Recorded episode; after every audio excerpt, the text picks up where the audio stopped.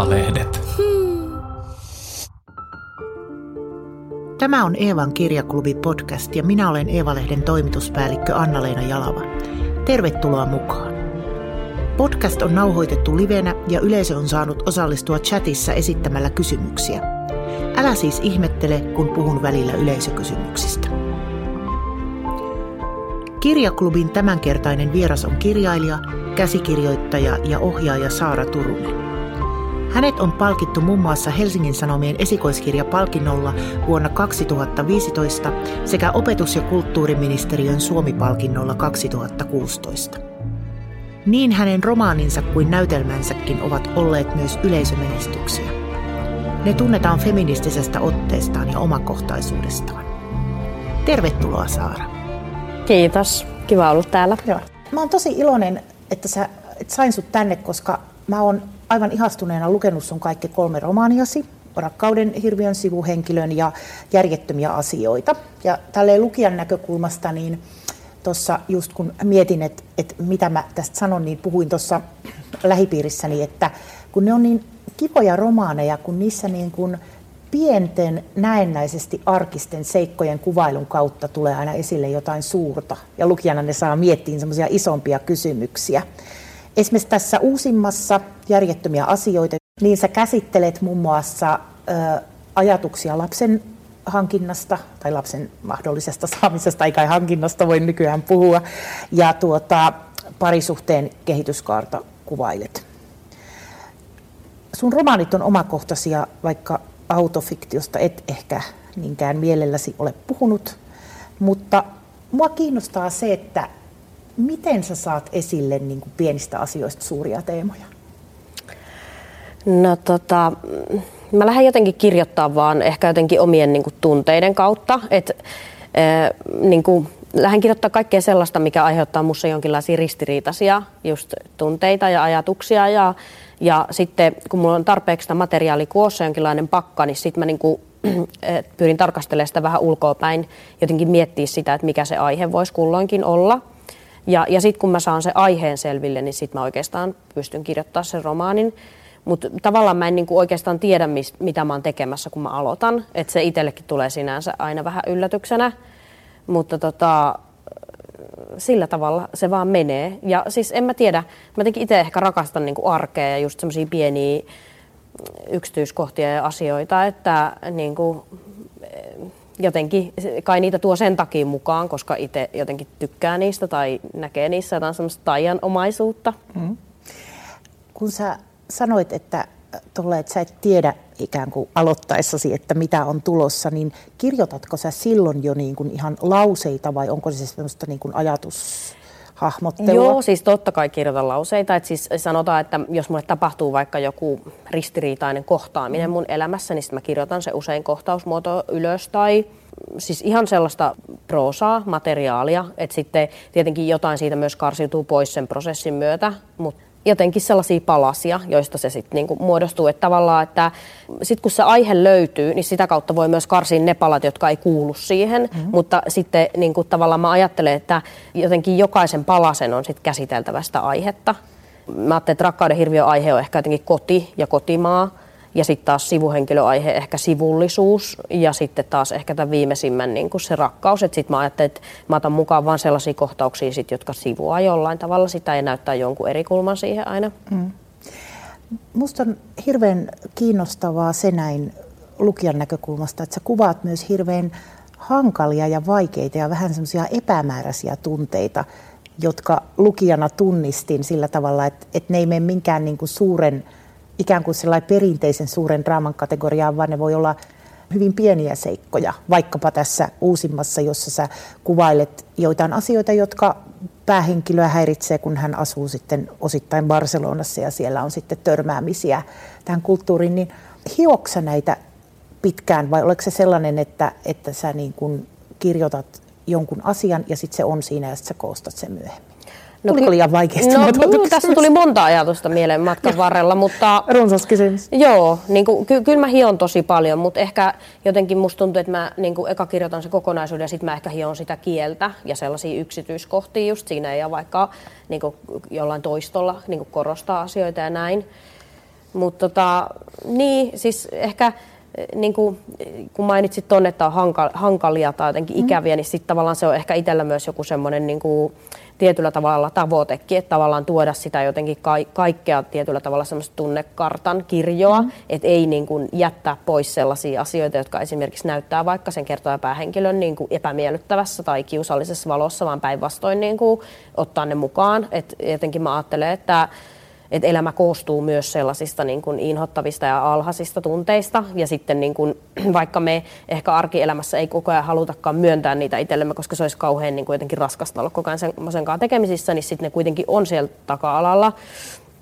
Niin sitten mun mielestä se niin kuin tavallaan jotenkin kirjallisuudessa se on hyvä, että, että ne on esillä. Että mm. sitten jotenkin sitä voi ehkä peilata mutta, mutta kyllä mä oon välillä saanut just mun kirjoista palautetta, että onpa ikävä ja alhainen, että en haluaisi olla tämän, tämän henkilön niin kuin kaveri ja, ja tavallaan se on niin kuin ihan fine.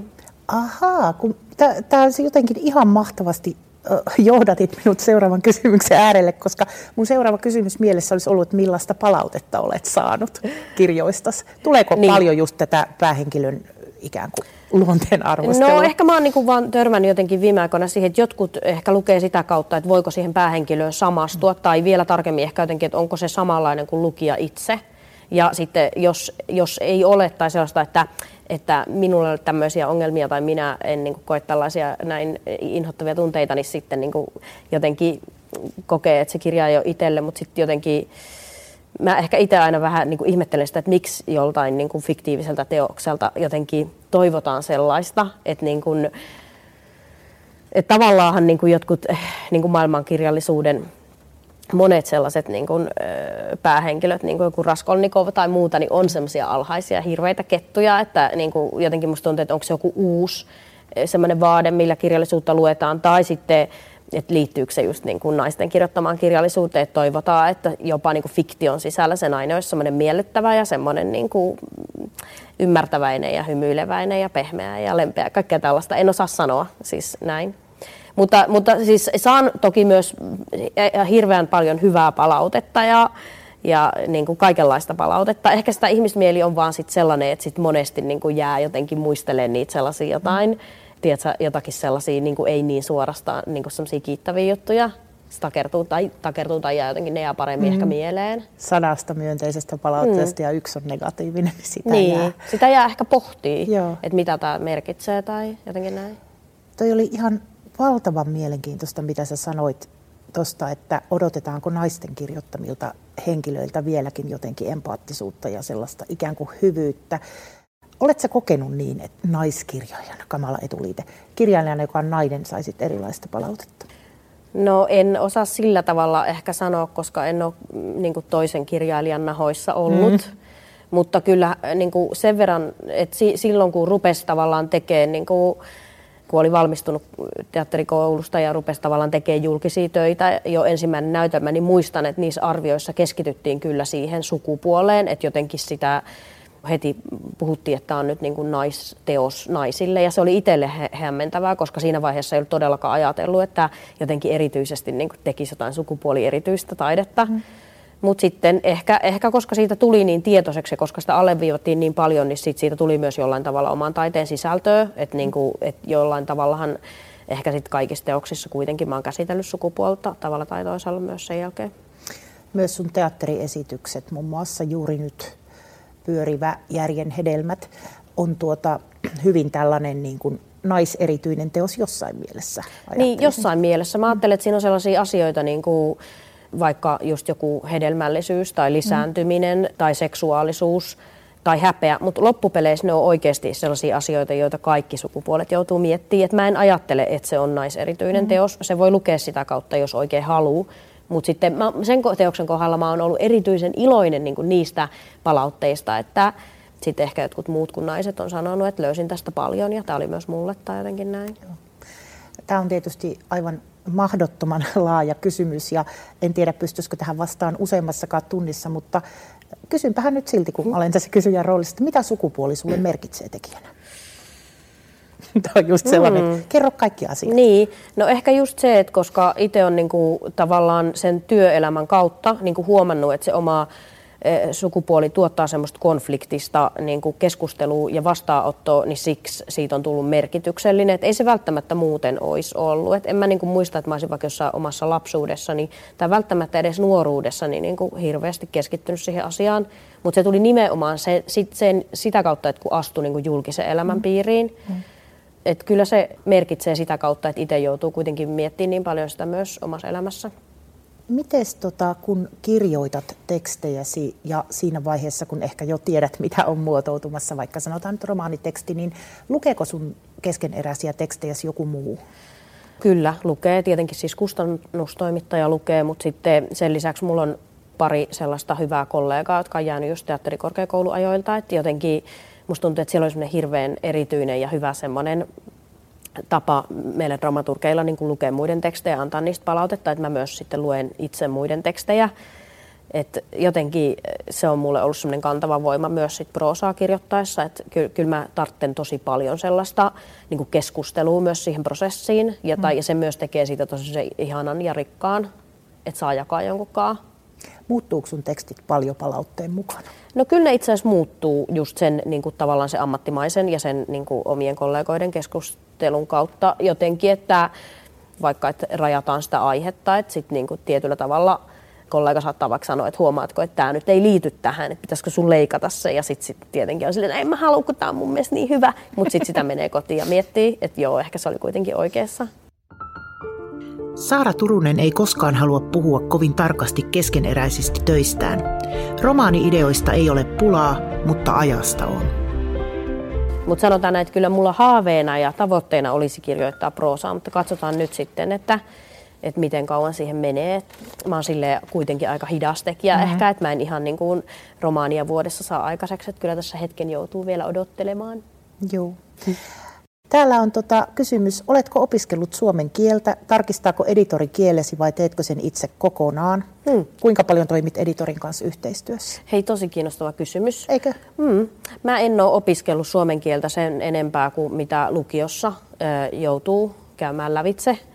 Inessiivit, elatiivit ja illatiivit, en tiedä opinko niitä koskaan. Ja mä en osaa kielioppia kauhean hyvin, sen voin tässä nyt tunnustaa enkä pilkkusääntöjä. Mun editori auttaa mua niissä aika paljon. Mutta musta tuntuu, että mä oon oppinut aika paljon proosaa kirjoittaessa, että se, se niin määrä sitä punakynää, mitä mun ensimmäisessä romaanissa oli, oli jotain oikeasti niin todella hurjaa. Että niin nyt niin tiettyjä juttuja mä oon saanut haltuun, että mä pystyn jonkun verran niin editoimaan itsekin. Ja tietenkin siis tietokoneessahan nykyisin auttaa myös nämä oikolukuohjelmat ja muuta, mutta kyllä ei siis ei, ei en mä ilman editoria tota, en saisi pilkkuja paikalleen.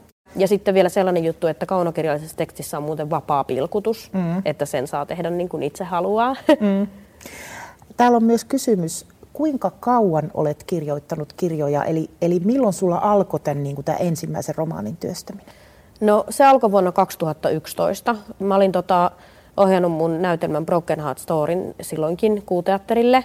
Ja sitten muistan, että silloinen ö, Tammen kustannuspäällikkö otti muuhun yhteyttä ja kysyi multa, että, että olisiko mulla kiinnostusta kirjoittaa proosaa. Ja sitten mä olin silleen, että no joo, voisi ehkä olla. Ja sitten niin kuin säntäsin kotiin ja aloin kirjoittaa. Jotenkin se oli mulle tosi merkityksellistä, että multa kysyttiin. Että se oli vähän semmoinen, niin kuin, mä olisin saanut siihen luvan. Että totta kai mua oli aina kiinnostanut. Mutta sitten jotenkin mä en ollut ehkä uskaltautunut siihen, koska mä en ollut just opiskellut vaikka kirjallisuutta. Että mä olin opiskellut sitä teatteria, että mä tunsin sen välineen niin kuin paremmin. Mutta sitten jotenkin mä sain sitä kautta sellaisen, että hei, että muut halutaan tämä, eli mä voin tehdä tämän. Ja sitten niin kun antauduin työ, työhön vuonna 2011 ja sitten 2015 tuli Rakkauden hirviö, mm. että neljä vuotta siinä meni Joo. siinä prosessissa. Ketä sä ajattelet, kun sä kirjoitat? Onko sulla joku tietty sellainen ajateltu lukija? Tai yhtä hyvin, kun kirjoitat näytelmää, niin ajat, ajatteletko jotakuta katsojaa? No varmaan sitä ajattelee jotenkin sellaisia ehkä niin kuin muita taiteilijoita tai sellaisia niin kuin, e, oman tavallaan jonkun sellaisen piirin ihmisiä, joiden mielipidettä arvostaa, että jotenkin toivoo, että voisit niin kuin, tavoittaa heidät tai jotenkin mm. näin, että ehkä joidenkin kollegoiden tai opettajien tai joidenkin sellaisten niin kuin esikuvien kasvot saattaa pyöriä mielessä. Onko se, aiheuttaako paineita? No totta kai taiteen tekemiseen liittyy aina niin kuin paineita. Että aina on se kysymys läsnä, että saanko mä mitään oikeasti enää aikaiseksi. Se on mm. ihan aktuaali kysymys jokaisen teoksen kohdalla. Mutta sitten kyllä siitä vaan jotenkin, sitä vaan pitää pyrkiä niin pääsee jotenkin yli mm. ja silleen niin kuin hiljentää ne äänet mielessä ja yrittää keskittyä siihen, mistä itse on kiinnostunut.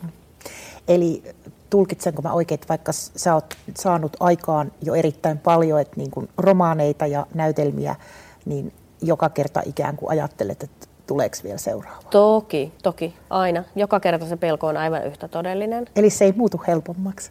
No ei, ei. To, niin kuin, jotenkin, mm, no o, o, jossain määrin. Sanotaan, niin kuin, että sellainen joku semmoinen niin kuin kaauksen sietokyky ehkä niin kuin paranee ja semmoinen tunnistaminen, että tämä on normaali työvaihe, että mulla on vaikka niin kuin ihan tämmöistä sekaavaa niin kuin sotkua, enkä mä tiedä mitään tästä, tämä on ihan normaali työvaihe, tästä silti tulee jotakin tai tai tunnistaa semmoisia sudenkuoppia vaikka, että alkaa itse niin poistaa sitä teo, niin kuin, tiedätkö, kummittaa kaikkea, että sitten tietää, että no nyt ei kummiteta, että nyt mennään käymään vaikka kävelyllä välillä ja niin kuin näin.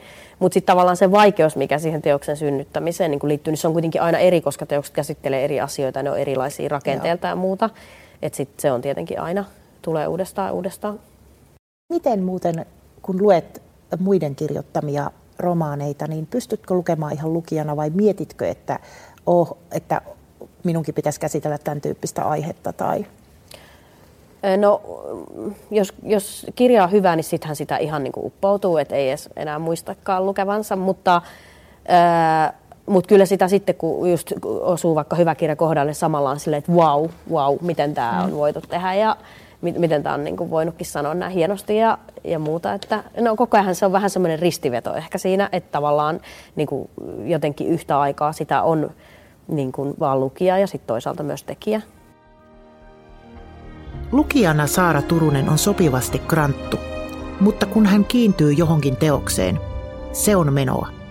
Kirjalliset esikuvat ovat tärkeitä myös omalle työlle. No niitä on hirveästi niin kun, ja ne vaihtuu aina tietenkin, että mitä on viime aikoina lukenut. Mutta tota, mitä mä nyt sanoisin, siis mulle tulee vain just viimeaikaisia mieleen. Saa mitä sanoa mä oon... viimeaikaisiakin, Joo, koska kaikkia niin, ei pysty lukeva niin. ihminen Mutta viime aikoina ehkä mä oon ihaillut tosi paljon jotenkin vaikka sitä Ani Ernoota, joka voitti Nobelin just, ja on, nämä mitä on, on käännetty, pidi valtavasti. Samoin Tuve Ditlivsenin se Kööpenhamina-trilogia, siitä mä siis mä rakastin sitä viimeistä osaa. Oikeasti mä menin ihan niin kuin, jotenkin menin ihan tiloihin, kun mä luin. Se oli kuin semmoinen niin kuin, mm. semmoinen niin kuin nuija päähän oikeasti. Se oli niin vaikuttava. Ja en mä tiedä, niin kuin voiko mä ajatella, että ne on mun esikuvia, mutta niin kuin mä ihailen niitä kirjailijoita. Sovitaan, että voit ajatella. Joo. Entä sitten, millainen sä oot lukijana? Ahmia vai valikoiva vai? No mä oon tosi valikoiva. Mä oon antanut itselleni sellaisen niin kuin, vapauden, että mä voin lukea vaan hyviä kirjoja tai vaan sellaisia kirjoja, jotka kiinnostaa mua. Siis monet kirjat on hyviä, mutta kaikki ei kiinnosta kaikkea, kaikkia, että elämä on kuitenkin niin lyhyt. Että sitten mä ajattelen, että jos mä en pidä jostain kirjasta, niin mä saan laittaa sen sivuun jotain kubuun. on, sulla on pokkaa. Mä en aina pysty tuo. Niin, mä ajattelen sitten, että mä en saa arvostella, enkä mä saa puhua sellaisesta kirjasta, jota mä en ole lukenut loppuun. Että pitää lukea loppuun, jos haluaa sanoa jotain, niin kuin julkisesti varsinkaan. Mutta kesken voi kyllä jättää. Onko sun sellaisissa, mihin sä todella niin kun ihastut tai kiinnyt niissä kirjoissa, niin onko niissä sun mielestä joku yhdistävä tekijä tai oletko huomannut? No kyllä varmaan jotenkin niin kuin ne vetoo tunteisiin. Että aina puhut jotenkin siitä, että joskus siitä puhutaan vähän silleen kriittisestikin, että, että niin kuin kirjallisuuden pitää olla muutakin kuin vaan sitä, just sitä samastumista ja semmoista tunteisiin vetoamista, mutta sitten kyllä mä huomaan, että ne niin kuin teokset, mitkä koskettaa, niin jonkinlaisia tunteita ne niin kuin aiheuttaa. Mm. Et kun mä luin sitä Ditlivsenin vikaa, niin mä olin siis ihan punainen, kun mä olin niin vaikuttunut. Mm. Mä olin ihan hiessä. Jos pitäisi niin kuin valita, tai eihän sitä varmasti voi valita, niin onko sulle niin kuin tärkeämpää tämä romaanitekstien kirjoittaminen vai näytelmien kirjoittaminen? Vai no, ruokkiiko ne Niin, no onneksi ei tarvii valita, koska niin kun, öö, en, en mä varmaan tuun niin valitse. Tai musta olisi ihanaa, jos mä voisin tehdä jatkossakin mm. molempia. Että, niin kuin mä pidän proosassa jotenkin siitä, että siinä voi käsitellä just sitä, että siinä on se kieli keskiössä ja pääsee nimenomaan just jotenkin kertomaan ja sanomaan ja, ja niin kuin, käyttämään jotenkin niitä sanoja. Mm. Mutta sitten taas niin kuin teatteri ehkä itselle palvelee jotain sellaista, että mä tykkään siitä visuaalisuudesta siellä ja niin kuin siitä, että voi rakennella sellaisia kuvia, että ne jotenkin aika eri rekistereitä niin kuin mun päässä. Joo. Mutta tykkään molemmista. Joo. Teet sä muuten näitä sitten niin kuin sillä tavalla, että sä teet välillä näytelmää ja välillä romaania, vai onko ne niin kuin sillä, että sä, sulla on työn alla yksi työ kerrallaan? No yleensä mulla on yksi työ kerrallaan, että sitten kun se saa valmiiksi, niin sitten, sitten lähdetään tekemään jotain muuta, että Joo. se on jotenkin helpompaa silleen. Joo. Entä sitten kun sä kirjoitat näitä, kun sä kuvailit, että aloitat kirjoittaa fragmentteja niin kuin sieltä täältä, niin tiedätkö sä, että tuleeko se näytelmäkäyttöön vai prosakäyttöön? No kyllä mä tiedän, koska sitten mulla saattaa olla joku niin kuin tavoitteena, että, että nyt seuraavaksi olisi kiva tehdä näytelmä tai seuraavaksi olisi kiva tehdä kirja. Mutta sitten nyt just kun sanoin, että niin kuin aina yksi työ, niin kyllä ne sitten kuitenkin ui, ui niin kuin toisiinsa. Että mm-hmm. et just nämä mun kolme edellistä näyttämöteosta, niin osittain niillä on jotain tekemistä kuitenkin näiden mun romaaneiden kanssa. Että siellä on sellaisia tiettyjä kuvia, palasia, mitä mä oon sitten poiminut niistä romaaneista ja tavallaan jatko, jatkoajatellut jotenkin sitä semmoiseen kuvalliseen muotoon. Ja sitten toisaalta musta tuntuu, että nyt te, vaikka semmoisia ko- ko- kohtia tai juttuja, mitä on järjen hedelmissä, niin musta tuntuu, että ne on semmoisia, mitä mä saatan jatkokehitellä sitten seuraavassa niin kuin romaanissa vielä. Et ne menee niin kuin limittäin lomittain. Merkkaako sulle tietyllä tapaa jotain, että sä oot nimenomaan suomalainen kirjailija? Sullahan on myös kansainvälisiä juttuja ja, ja jaat aikaasi eri maiden välillä. No totta kai se merkkaa sitä kautta, että niin kuin suomi on oma kieli, että siitä ei pääse yhtään mihinkään. Ja sitten niin kuin oma niin kuin joku semmoinen kulttuuriidentiteettikin on tosi voimakkaasti niin kuin suomalainen, että sen, se vaan niin kuin oikein vahvistuu iän myötä, että huomaa, että on semmoinen möllykkä, joka tuolla niin kuin metropoleissa vaan seisoo tikun jäykkänä, tuijottelee maailman menoa. Mm, että ei sitä jotenkin muuksi voi muuttua. Toki käyn niin tekee muuallakin, että just vaikka teatterijuttujakin nyt tällä hetkellä pyörii Saksassa ja, ja Liettuassa pyörii toinen juttu, mutta sekin on hassua, miten niin kuin sit vaikka tekisi jostain ihan mistä tahansa aiheesta, niin usein ulkomaillakin ne luetaan sen kansallisuuden kautta, että nyt se suomalainen niin kertoo tämmöistä ja tämmöistä, että tämä on varmaan todella suomalaista. Ja, tiedätkö, Toi niin kuin, onkin muuten mielenkiintoista. Niin, Joo. Eh, ehkä me tehdään sitä ihan samaa, jos tänne tulee joku niin kuin saksalainen tai espanjalainen tekemään, niin me ajatellaan, että no tämä varmaan liittyy siihen, koska se on niin tulinen tai jotain tällaista. Mm. Toi möllykkä oli kyllä ihan ihanasti sanottu. Möllykkä metropoleissa. Viittaatko siihen, että olet hiljaisempi kuin No hiljainen ja just sit lopulta rauhallinen ja ujo niin kuin, ja sellainen, miten niin kuin, omat tavat vaikka lähestyy muita ihmisiä, että jotenkin se meidän niin kuin, olematon kättelykulttuurikin niin kuin, jotenkin ja se, että ne poskipusut ja kaikki, kaikki se niin kuin, tapakulttuuri, niin aina se vaan puskee läpi niin kuin, missä tahansa on. Joo. Ja sitten arvostaa semmoista just rauhaa ja järkevyyttä ja jotenkin asioiden sujuvuutta ja kaikkea sellaista, mistä niin kuin, oli ajatellut ehkä joskus nuorempana, että ei niillä ole mitään väliä. Niin Kyllä, kyllä kuitenkin on. Kyllä, kyllä mm. ne vaan. Mites muuten, kun sun näytelmäsi muuttuvat eri kielille, niin miltä se tuntuu? No se on kivaa. Se on niin kuin kivaa. Toki viime aikoina mä olisin tehnyt semmoisia teoksia, joissa on aika vähän puhetta, mm. että sitten niitä ei tarvitse niin paljon kääntää. Mutta mut tavallaan jotenkin musta tuntuu, että et välttämättä se kansallisuuskaan ei siinä niinku, niinku merkkaa niin paljon, että jokainen näyttelijä tuo ehkä jonkun semmoisen oman niinku värinsä ja ja, ja tapansa. Et ne, ne muuttuu niin kuin jo sen kautta, että on erilaisia näyttelijöitä. Jokainen Eevan kirjaklubi päättyy 20 kysymykseen. Kysymykset pohjautuvat osittain kirjailija Marcel Proustin suosituksi tekemään seurapeliin, jonka sanotaan paljastavan ihmisen todellisen luonteen. Hui. Ei mitään hui, nämä on aivan ihania. Ja näihin on siis vaan oikeita vastauksia, että että katsomme kuinka käy. Mikä kirja kaikkien pitäisi lukea? Olisiko se sitten vaikka se Virginia Woolfin oma huone? Ja miksipä juuri se? No se on aina edelleen niin kuin ajankohtainen, se on niin kuin hämmästyttävän moderni ja sitten toisaalta se muistuttaa just siitä, siitä asiasta, että, että nainen tarvitsee oman huoneen ja tietyn määrän rahaa voidakseen kirjoittaa ja elääkseen vapaata subjektin elämää. Se sanoma ei ole muuten vanhentunut yhtään. Ei. Milloin luit se ensimmäisen kerran itse? No aika myöhään. Sanotaan ehkä joskus 30 jälkeen vasta. Joo. Minkä taidon haluaisit osata? Tanssiminen olisi ihana osata. Mm. Et osaa tanssia? No, no kaikkihan osaa tyylillään, mutta tota, olisi kiva osata sille oikeasti. Tarkoitatko jotakin tiettyä tanssityyliä? No tai... ihan mikä vaan kävisi. Mitä pelkäät? No varmaan jotain, että aika loppuu ja ei kerki tehdä asioita, joita haluaa. Jotain sellaista ehkä tällä mm. hetkellä. Mitä kaikkea haluat vielä ehtiä? No varmaan kaikkein paljon niin kuin taiteeseen liittyvää. Mihin tuhlaat? Kirjoihin tuhlaan. Tuhlaan myös siivousvälineisiin. Siivousvälineisiin? Just ostin tänään kaksi puhdistuskiveä. No tämä olikin uudenlainen vastaus. Puhdistuskivi. Joo, Miksi? se on hirvittävän hyödyllinen. Aa, miten se? Sillä voi kaikenlaisia pintoja puhdistaa. Tykkään siivota. Se tuo mm. semmoista rauhan ja järjestyksen tuntua elämään. Mikä on lempiäänesi? En tiedä, mulle tulee vaan mieleen ekana just joku ruohonleikkurin räksytys. Leikkaatko itse ruohon? En, en ole koskaan leikannut, mutta siinä on joku semmoinen kesä. Mm, millaisessa tilanteessa valehtelet? No varmaan jossain sellaisessa, että toivoo, että kaikille jäisi vaan hyvä mieli. Mm. Että päästäisiin vaan jotenkin, että ei mitään ikävää tunnelmaa tulisi. Kuka on muuttanut elämäsi? No ystävät varmasti, montakin kertaa. Joo. M- millä lailla siis, niin kuin elämän suunnan vai? Niillä on ollut valtava vaikutus jotenkin siihen, että mitä arvostaa ja mitä uskaltaa tehdä ja niin kuin miten näkee maailman ja niin kuin varmaan kaikkeen ystävillä on ollut vaikutusta ja on o, edelleen koko joo. ajan. Oletko laajan ystäväpiiri ihminen vai sellainen, jolla on tiettyjä valittuja? No kyllä musta tuntuu, että mulla on niin kuin jotenkin paljon ystäviä, mutta ehkä sitten just muutamia sellaisia läheisempiä, joiden kanssa jakaa enemmän, mutta, mm. mutta on paljon semmoisia hyviä ihmisiä ympärillä. Saatko ystäviltä muuten paljon palautetta sun töistä? Ehkä jos mä itse pyydän, ei ne välttämättä tuu sillä tavalla kertomaan suoraan, mutta mä sitten pyydän niiltä, joita mä arvostan ja joiden mielipiteen mä haluan kuulla. Joo.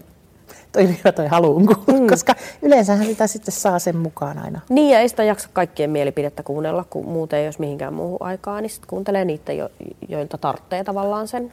Mm, se on kyllä totta se. Mitä sanaa tai lausetta käytät liikaa? No varmaan just joku klassinen niin kuin, tai tavallaan, sitä mä käytän varmaan kanssa tosi paljon. Pahoittelut, en voi mitään. Se on kuule tosi inhimillistä. Täytesanat ovat ilomme, jotenkin niitä kyllä piisaa tässä kielessä. Tai piisaa niitä varmaan muissa. Mm. Niin, ehkä ne on niin pahoja. Ehkä Joo. ne on mainettaan parempia. Niin voi olla. Mm.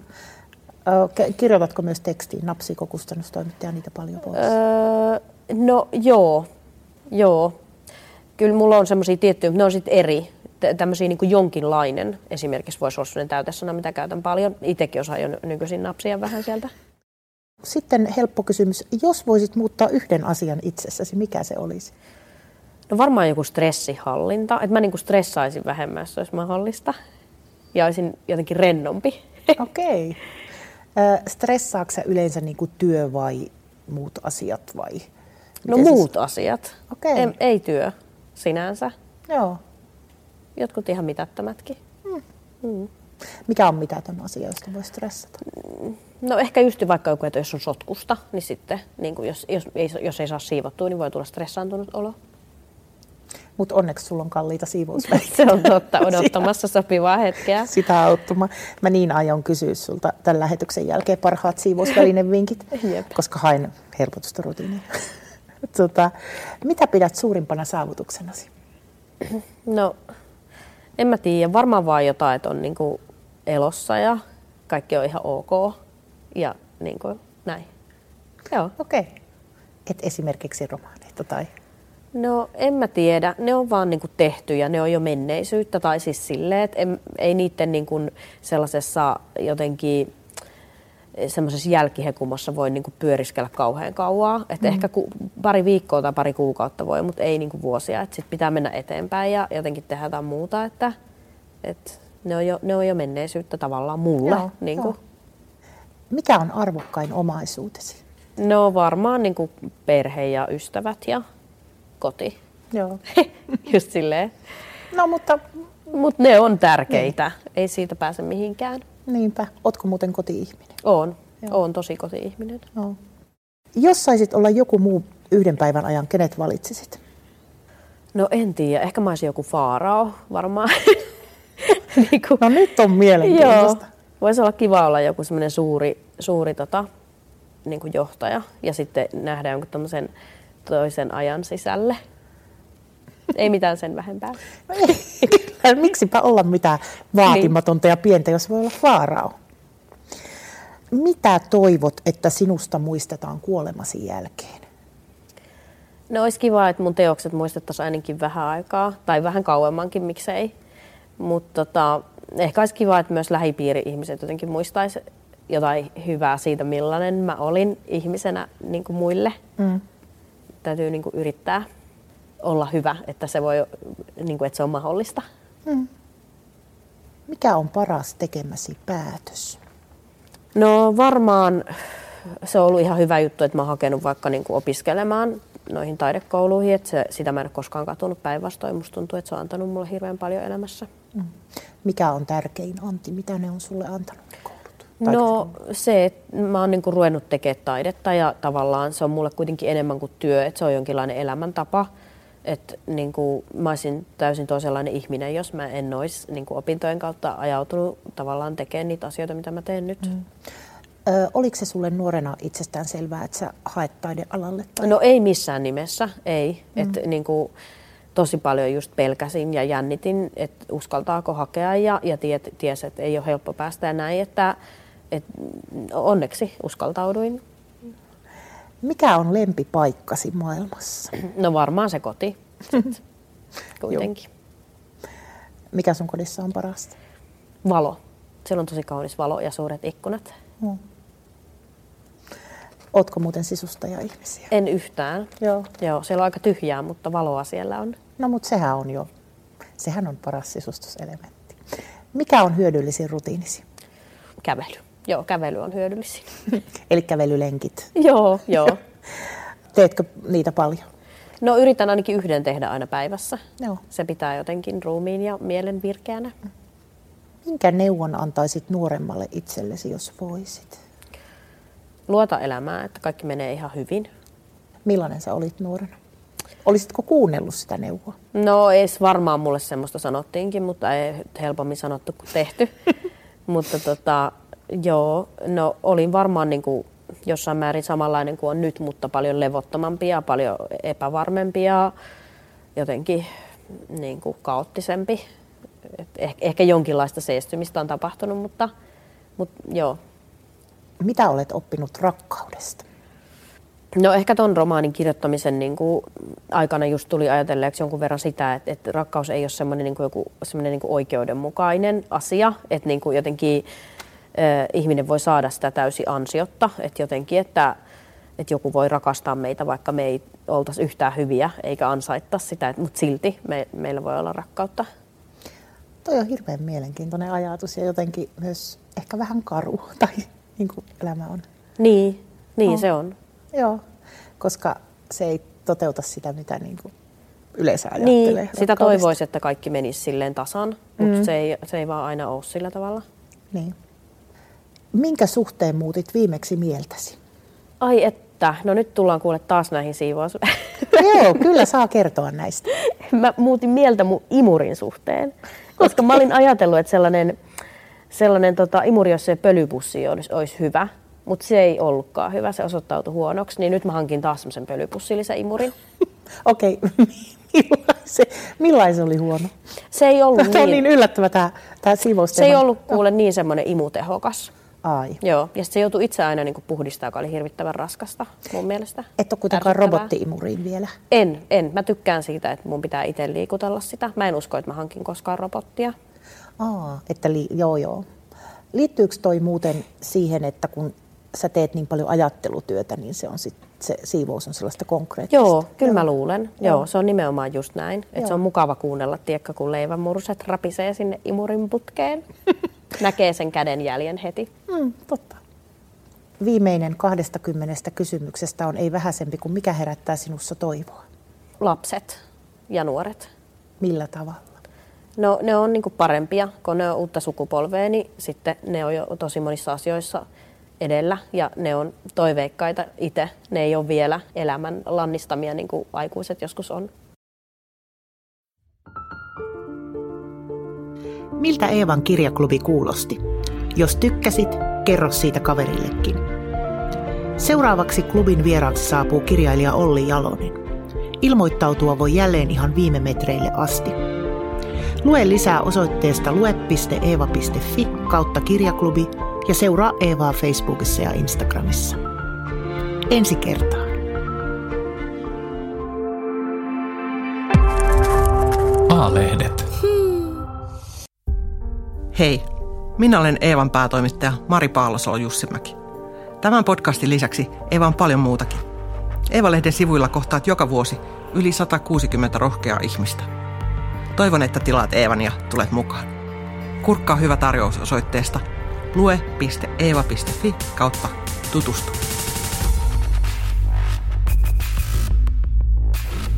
Eeva. Roolien takana.